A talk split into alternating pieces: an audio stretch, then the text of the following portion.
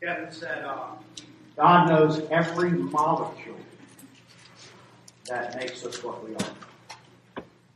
That's a worldview thinking. It's a way to look at our identity and to look at ourselves through what we find in Holy Scripture, because that's what Scripture says. And I'm going to talk to us this morning about Scripture, worldview, why things happen the way they do. Before I get into that, um, I just appreciate that opening prayer, and I was reminded that we lost power, and it's a terrible inconvenience. And who knows, maybe it's a little glimpse of what it would be like, and how chaotic it would be like if our power grid did go out, which is a possibility. It uh, certainly went out in Texas and, and Virginia, parts of Virginia. Um, it reminds me of maybe what it might be like during the end times, uh, where people, rather than coming together, are against each other, not for themselves. Um, it's a scary thought. But there's a power that doesn't go out. There's a power that's not connected to any man-made grid. It's the power of the Holy Spirit. And the power of the Holy Spirit is using His power to sanctify us and to prepare us for the eternal life and the foreverness that we heard about in worship and that opening prayer. So we, some of us don't have power at home yet, but all of us, I trust, are enjoying the power of the Holy Spirit. Because that is what makes us who and what we are. Just out of curiosity, how many here still do not have power? Well, at least a third. Okay. Right. Now, just so we can throw something at you, how many never lost power? Wow. Oh, just one family. Okay. Well, we can throw something at the Warren family. Our bulletins. We don't have bulletins. They never lost power. They're out in the boonies. That's just amazing. You know, God, He works in mysterious ways, doesn't He? So I appreciate you all being here, and we haven't met before, I think, three Sundays, so may God make this meeting three times more meaningful and powerful than otherwise.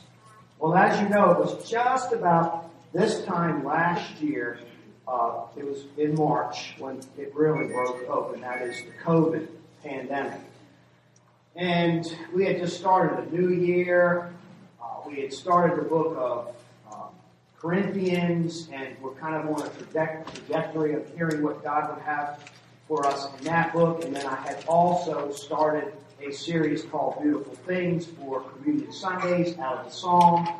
And then all of that just kind of came to a halt as we, we were trying to figure out where's this pandemic going, what's going to happen, will we ever be able to meet again, and what is that going to look like. So after wrestling through all that, just kind of decided to put those series and those studies on hold because I really felt like it was important for us to learn that together as a church family the book of Corinthians, Second Corinthians, and we kind of uh, wanting a whole team there, so to speak, as we turn each page, as we look at each verse. And I still have that conviction about that book. I feel like it's, in, believe it's important for us to learn that when the whole team is here, whenever that will be. Um, but the other series, the Beautiful Things series, uh, I, I'm going to go ahead and restart that series because that series is primarily looking at Psalm 100, which we will shortly, looking at the, the simple truths there, and then applying them to what's happening in our world. There are very pivotal cultural decisions, and there's this cultural momentum. It's really working up right now that is contrary to truth that we learn about the Scripture, about very, very important things. And because those issues aren't going away, they're only compounding, really. I thought I need to go ahead and, and deliver this um, series about beautiful things. Because what God calls beautiful, our culture doesn't call beautiful. Might even call, uh, might even call immoral and wrong and oppressive. What we're going to do in this series is tackle some really important issues that are going on. We're going to look at biblical uh, marriage. You know, is it a covenant, as God says? What's happening to the marriages in our culture? How should we think about marriage? How do you go into it? Should we come out of it? Or is it just a loose so, social contract? Just a loose agreement that two individuals make for their own convenience to better themselves. We're going to look at biblical humanity and personhood. And you might be surprised at what thinking people actually believe makes a real person or a real human. I was surprised to find out what even our Supreme Court or how our, you know, the SCOTUS defines humanity. So we're going to look at biblical humanity, biblical marriage. We're going to uh, look at biblical sexuality. I mean, it's no secret that our culture is going crazy when it comes to sexuality and people posing nude for all different kinds of causes, using their bodies for all different kinds of things. We're going to look at, okay, that's what we're seeing happen in our everyday life, but what would God have to say about that? Because we're God's people. And then it's kind of a subtitle underneath of that is gender identity and homosexuality. I mean, what is going on in our world?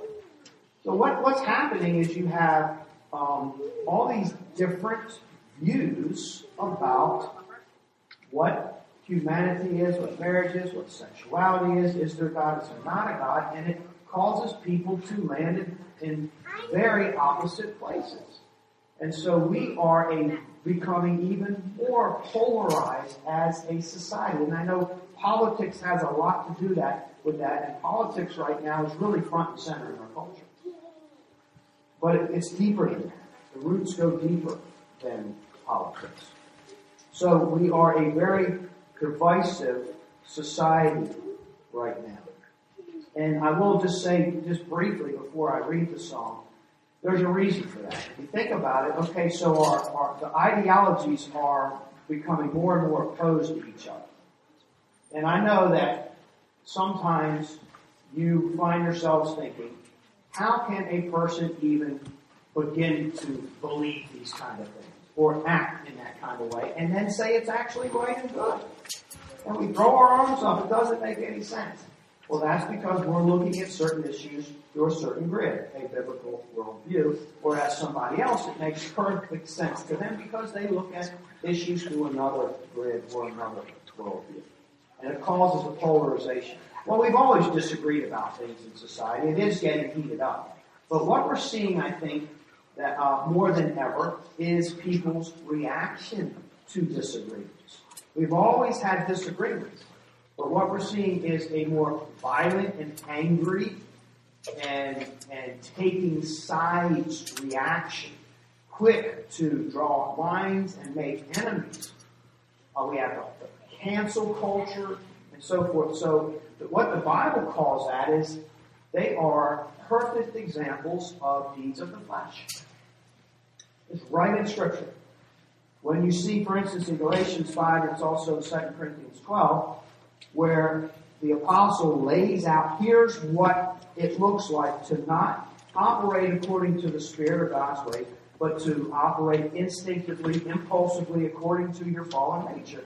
And what happens? You have enmity, strife, jealousy, fits of anger, rivalries, dissensions, divisions, envy, quarreling, gossip, slander, disorder, conceit.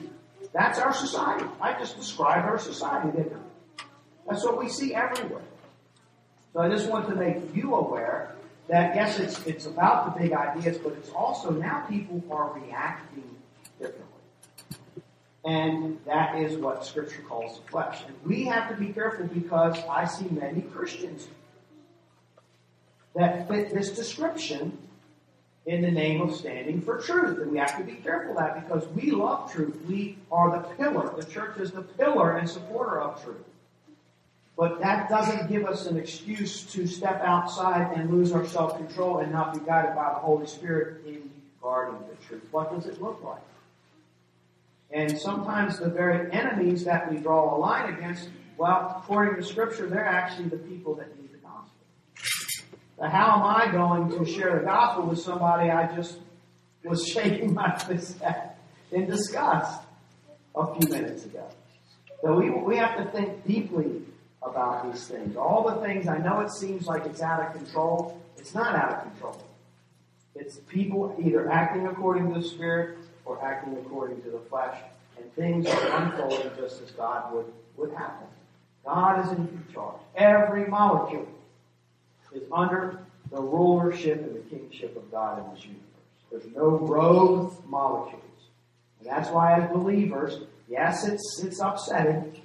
It, it upsets me, it riles me, and I have to actually uh, uh, throttle myself in what I read these days because it, it will rile me up quickly. I'll be reading an article and I just I just close it because I, I see what it's doing to my heart and my mind and my spirit, and it's not doing me any good. Just getting me, uh, tempting me to react in the flesh. So we want to just draw near to the Lord. God hasn't changed. God's word stands forever.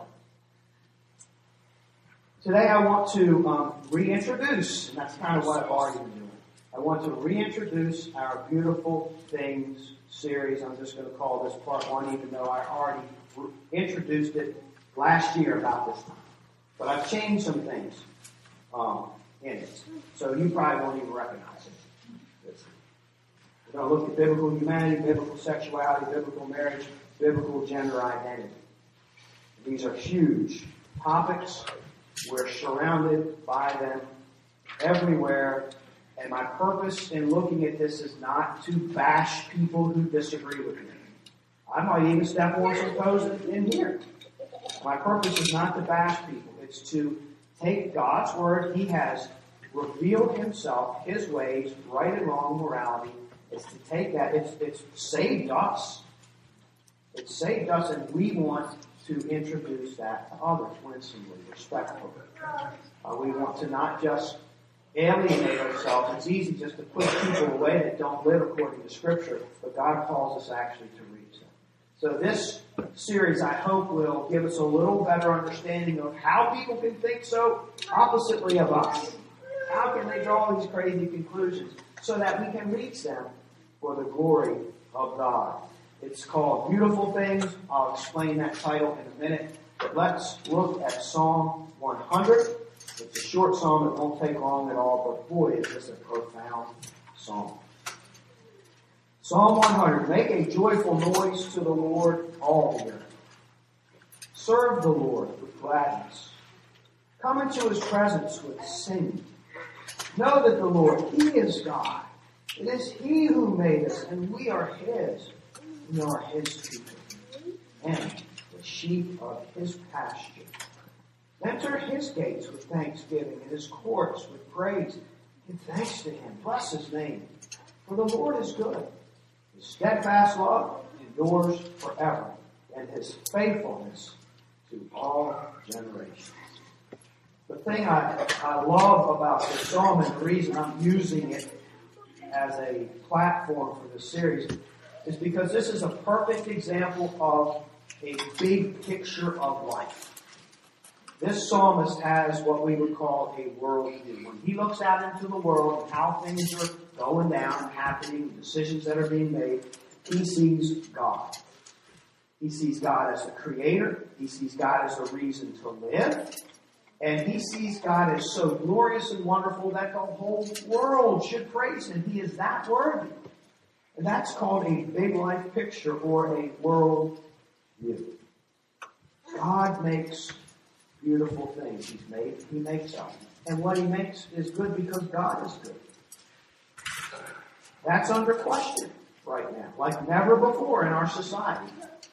Is God, does He exist? And if He does exist, is He even good at all?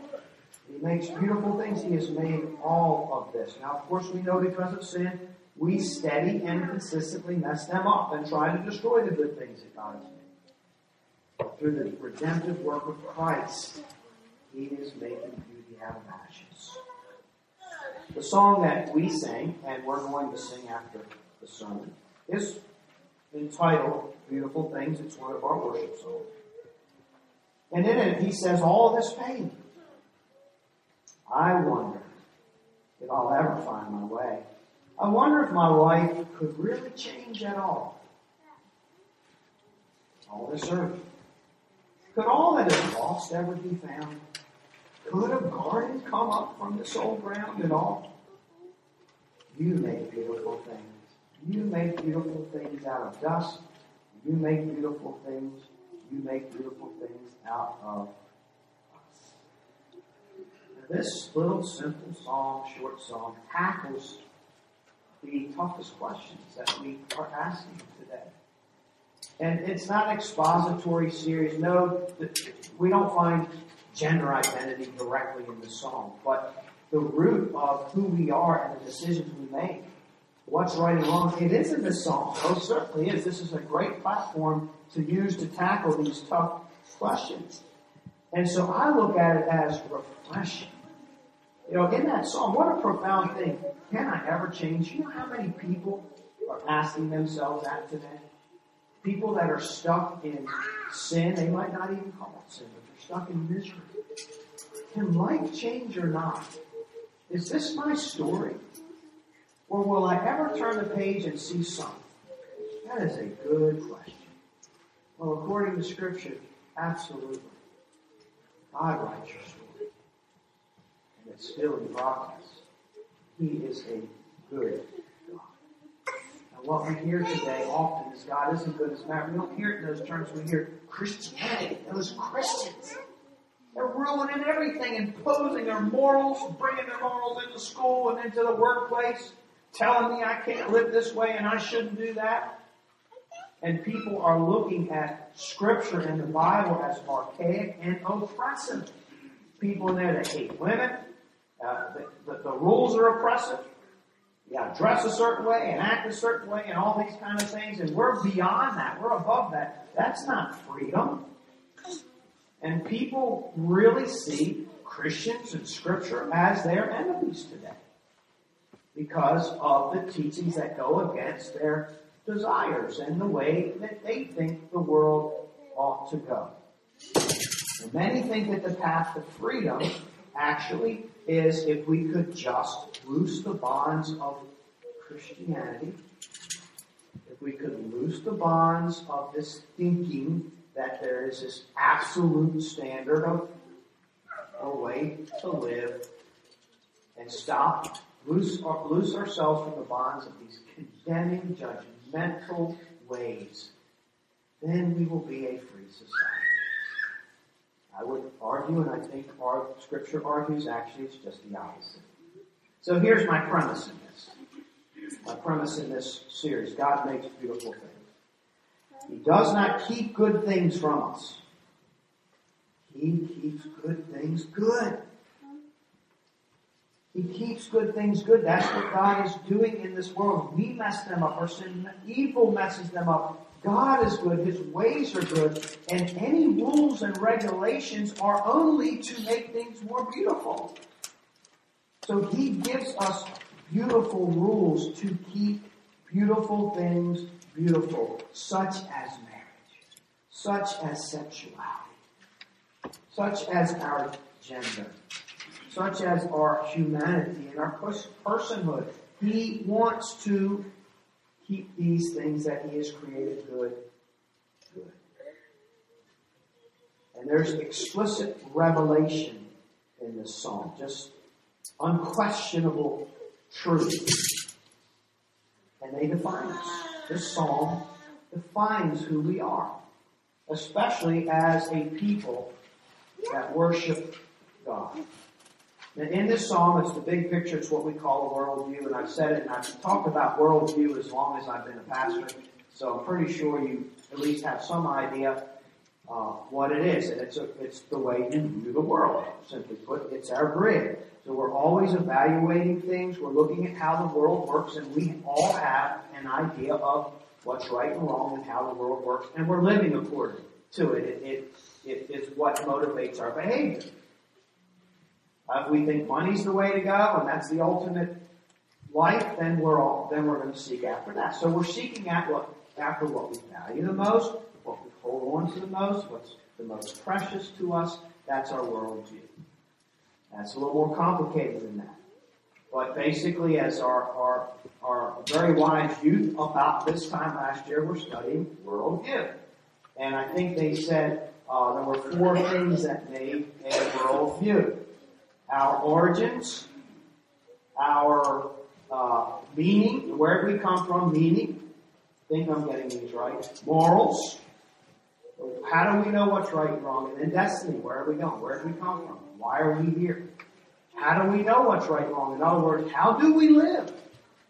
Is there a right way or wrong way to actually live and make decisions to lead my family? And then where are we going? When we get into Second Peter, he talks about, well, we're already into it, but when we get to the part, the chapter where he talks about God's judgment.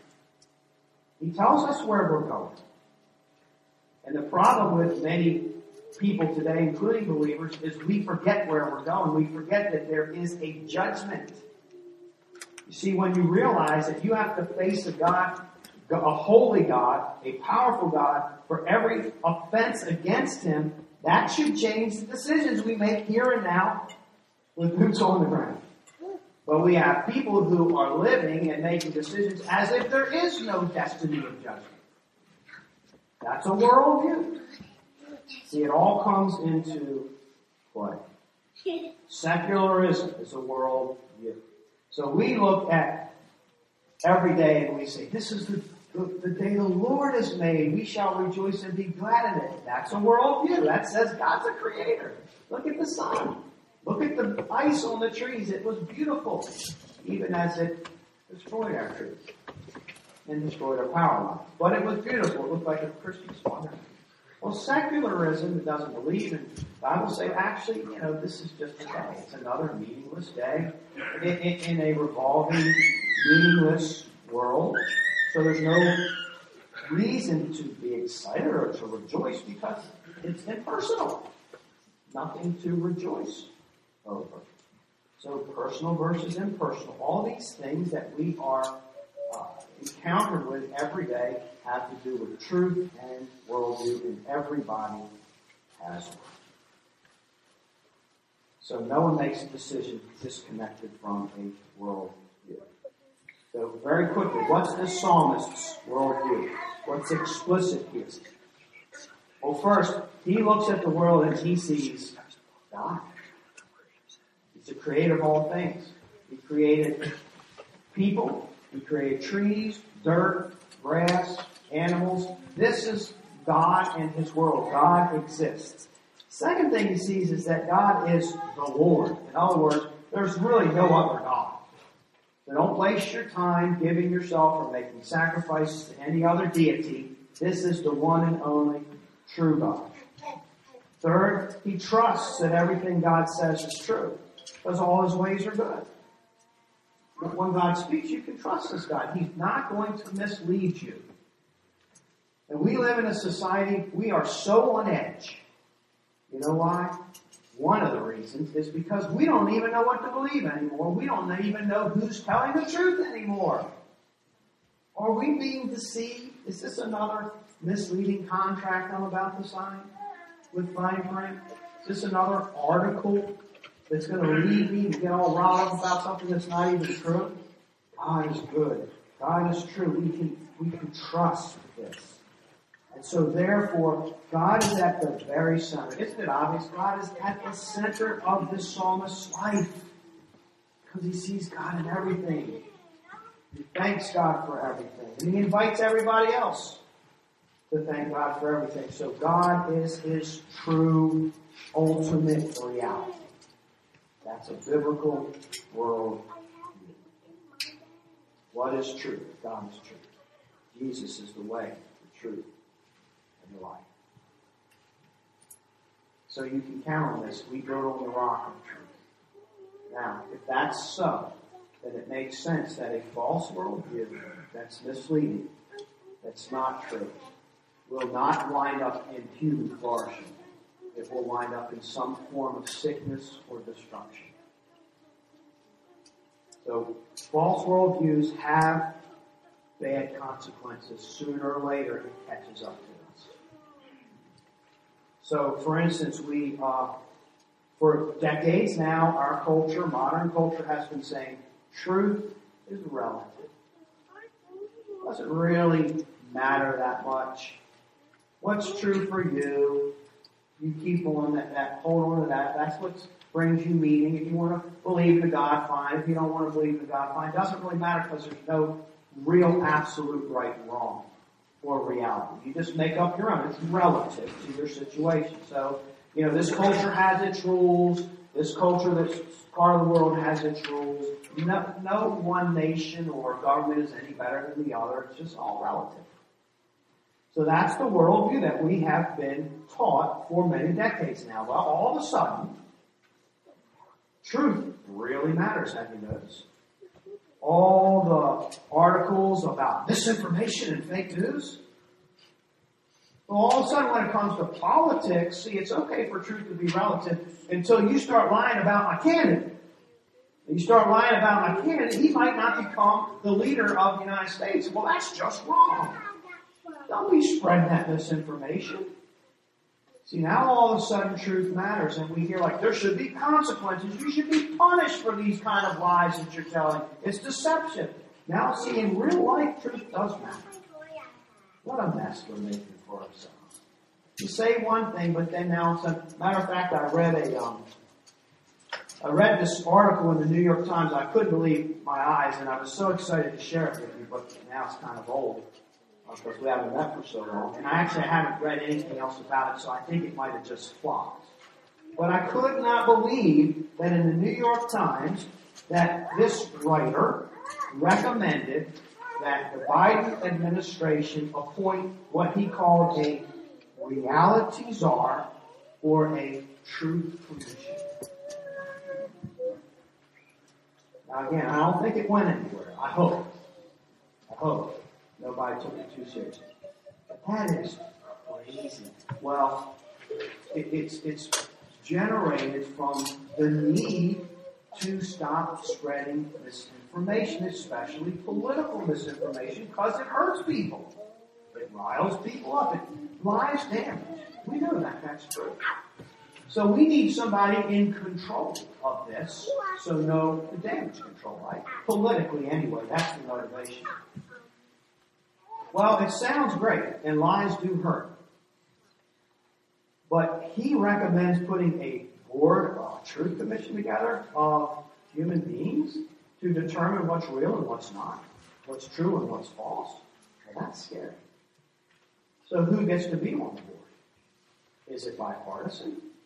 So in these four years, it's the Democrats get to tell us what is real and true, but in the next four years, depending on who wins that, the Republicans get to tell us, define reality and what's true. Well, yeah, you can publish this, you can publish, can't publish that. It's, it's, it is limiting and throttling the flow of ideas in a free speech society. This is scary stuff, and that's why I'm glad I'm not reading any more about it. But if humanity is put in charge, especially the government, put in charge of defining what is true and real, oh, you think it's bad fallen nature. And that's why we need God's Word. We're desperate for God's Word. We can't trust ourselves. We need this. God is good. God speaks truth. So that's an example of, well, following after this false worldview of relativism. It doesn't matter. It doesn't, oh, wait a minute. All of a sudden it matters when it comes to politics. If you're lying about my candidate. False worldviews have consequences. God defines truth. And we were created to be fulfilled as we align ourselves and even view ourselves according to what God says about us. In spite of our feelings, in spite of our ideas.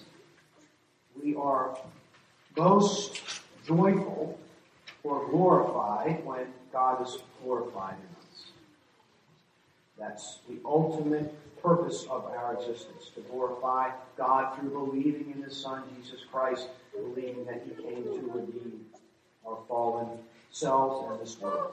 So it all matters. Yes, marriage matters. Going to school matters. This is God's world, education, knowing truth, experiencing, interacting with one another. Social relationships matter. Justice matters. Morality matters. Community decisions matter. Doctors and lawyers and toys and playing and children and having babies. It all matters. God created it all. And we want to do the best we can to get it right. And so we try and strive to build on the rock.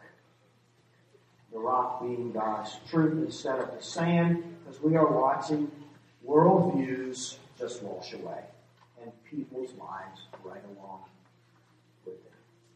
God's truths are beautiful. They are life giving, not life taking. See, sin and falsehood, it, it saps us from life. It robs us from life. We read verses like Romans um, 3.23, for the wages of sin is death. I recently read an uh, author, he said, um, when you sin, something, somewhere, some time, dies. So the worldview is sin brings death. See, our sin, it kills marriages, it kills family organizations, it kills governments, it kills covenants, it kills peace, joy, it kills pleasures. It kills purity, it kills security and safety, and it kills love, it kills relationships, and ultimately it will kill a soul for eternity. Eternal damnation. Sin is death. And that's why we have to talk about the things that bring life. if you look at our modern day culture, we find things that bring death. We look at uh, we, we, look at failed marriages. We look at abortion. Uh, we look at different parenting techniques. Uh, we look at the whole identity, uh, uh, ident- gender identity issues. You know, if what God says is true, these things are harming people, souls that God desires to flourish. So we want to be informed. We want to be able to see the big picture so that we cannot put people off, put them off and get them angry with God's truth, but invite them in to praise a worthy God and live before Him and see the joy. I want to look at just a few examples, and this again, this is an introduction to where we're headed. I want to look at a few examples and then hopefully um, close with just a, a, brief description of how did we get here? How can we look at each other like this and make these kind of um, decisions? So a few examples of maybe where our culture is uh, mind-boggling. So, uh, like most kids my age, at the age of 12, I ate Wheaties. Thing. You, know, you guys have your cereal. I don't know what's popular today. We, don't, we hardly ever have cereal. But when I was growing up, it was a big family. There was five, six, seven boxes of cereal in the cupboard all the time. We all ate it for breakfast. Well, there was a phase where Wheaties was a big thing, and Wheaties was a big attraction because um, it had usually a famous athlete on the box, and you could see that athlete, a great picture, and then read some uh, interesting information about them. And so I'm 12, and I'm a big hit on the Wheaties box was Bruce Jenner. Right? Bruce Jenner. I mean, I, I saw him on the box. He was a big seller. And people loved Bruce Jenner because he won the decathlon in the 1976 Olympics. He brought home the gold for America. And we watched him on TV and we cheered him on and he had it together. This guy was a great athlete and many young men aspired to be him. Who wouldn't want to be like Bruce Jenner? And so while many aspired to be like him, only to find out Bruce did not actually want to be himself. And as famous as he was, as popular as he was, as culturally accepted as he was, over the years he struggled with his gender identity. And, and in April of 2015, as sure most of you know, he had a sex change. And Ruth, Bruce Jenner gave way to Caitlyn Jenner. And uh, so the, the person that I'm 12, I'm looking at him, and my culture is saying, he's a hero, he's a hero, be like him. And then in 2015, now my culture is saying, he's a hero, he's a hero. Now he's a she, he's a hero. Be like him, aspire to be like him. He's brave, he's courageous. Now he found his true self. What do I do with that? Which one is it? Was he a hero back here or is he a hero here? So it's heroic, heroic to change your identity. What, what part do we applaud? That's just a personal experience for me. It, it, can be pretty confusing to live in this time of day, isn't it? Can you imagine it for the kids? Or how about this one? I'll close with this one. We're going to go a little long today, so you know. People got heat, got running water, it's all good.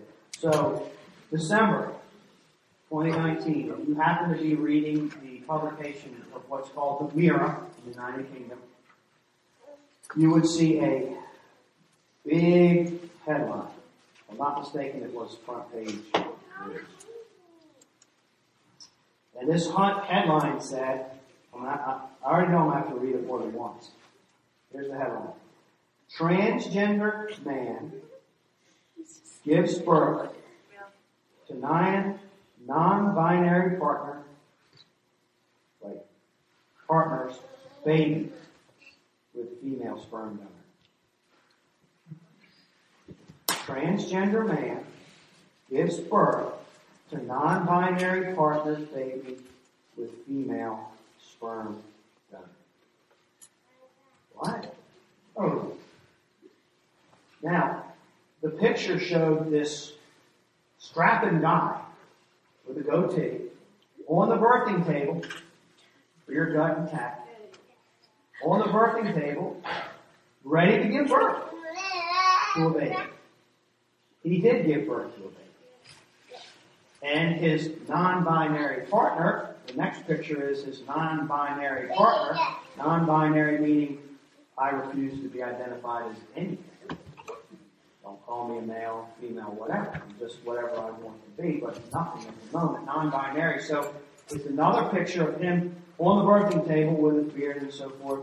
It's pretty obviously a man. And then with his partner, and they're so happy because now they have a real baby thanks to this female sperm donor. How in the world is that possible? It's not. In real life, it's not. So, is this a scientific breakthrough? No, it's not a scientific breakthrough. What happened is this. Of course, it's being applauded in prisons. It's just the most wonderful thing the times we live in. But what really happened is the man on in the picture, he wasn't man. He was a woman. He still had all his girl parts. And that's why he could give birth to a legitimate baby. The binary partner, I don't know. Whatever. But the, the, the female sperm donor, you mean females can have? No.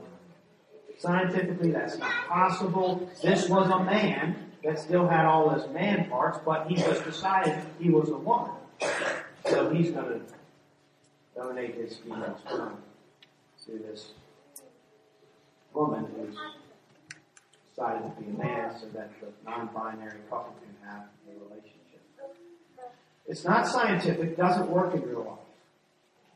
But see, this is our world right now. And what do you do with that stuff?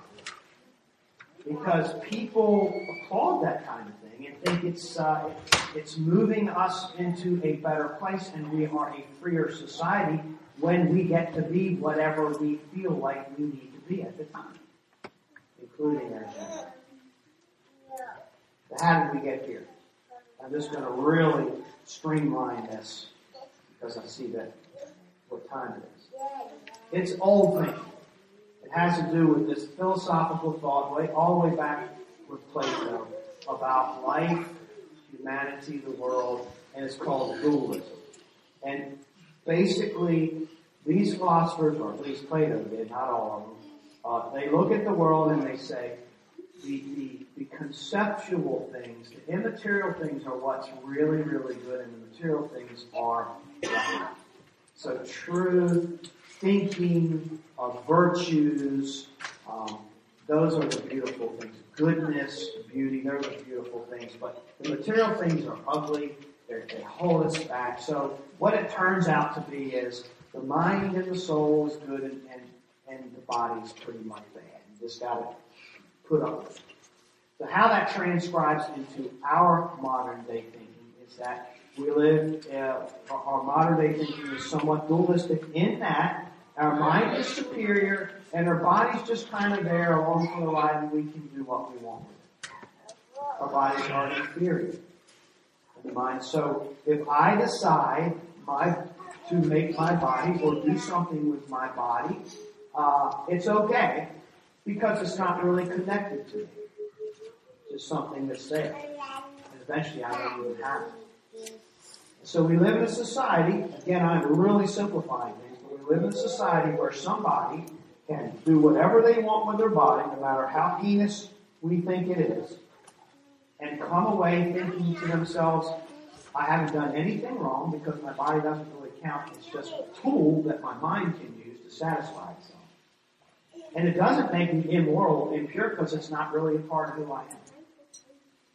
I'm still a respectable person. I could be a prostitute, I'm still a very respectable person. Because it doesn't really matter what I do. And I can change my identity because what's important is that my mind is fulfilled, my mind is satisfied. It's not important if I hack and change and pierce and tattoo or cut off or change or have any kind of operation. That's not even, this is just material stuff. It's all the earth and it doesn't matter. So that's just a kind of a little glimpse into how people can actually make some of the decisions. How can you justify aborting a life? Well, there actually is a reason behind that. We will look at these things as we continue. So we need to know this in order to be the church, in order to be salt and light, in order to help a dying society. Where we see more and more beautiful things in relationships dying. Jesus says, I am the way, I am the truth, I am the life, and nobody comes to the Father but by me. That's real life. That's our story. And we want to live according to it and scripture, and we should invite the whole world to join in worshiping this glorious God. We get to do that for the remainder of our time here this morning. He gives us truth. He gives us rules not to restrict us, but to keep His beautiful things beautiful. So let's continue to worship our worthy, beautiful God.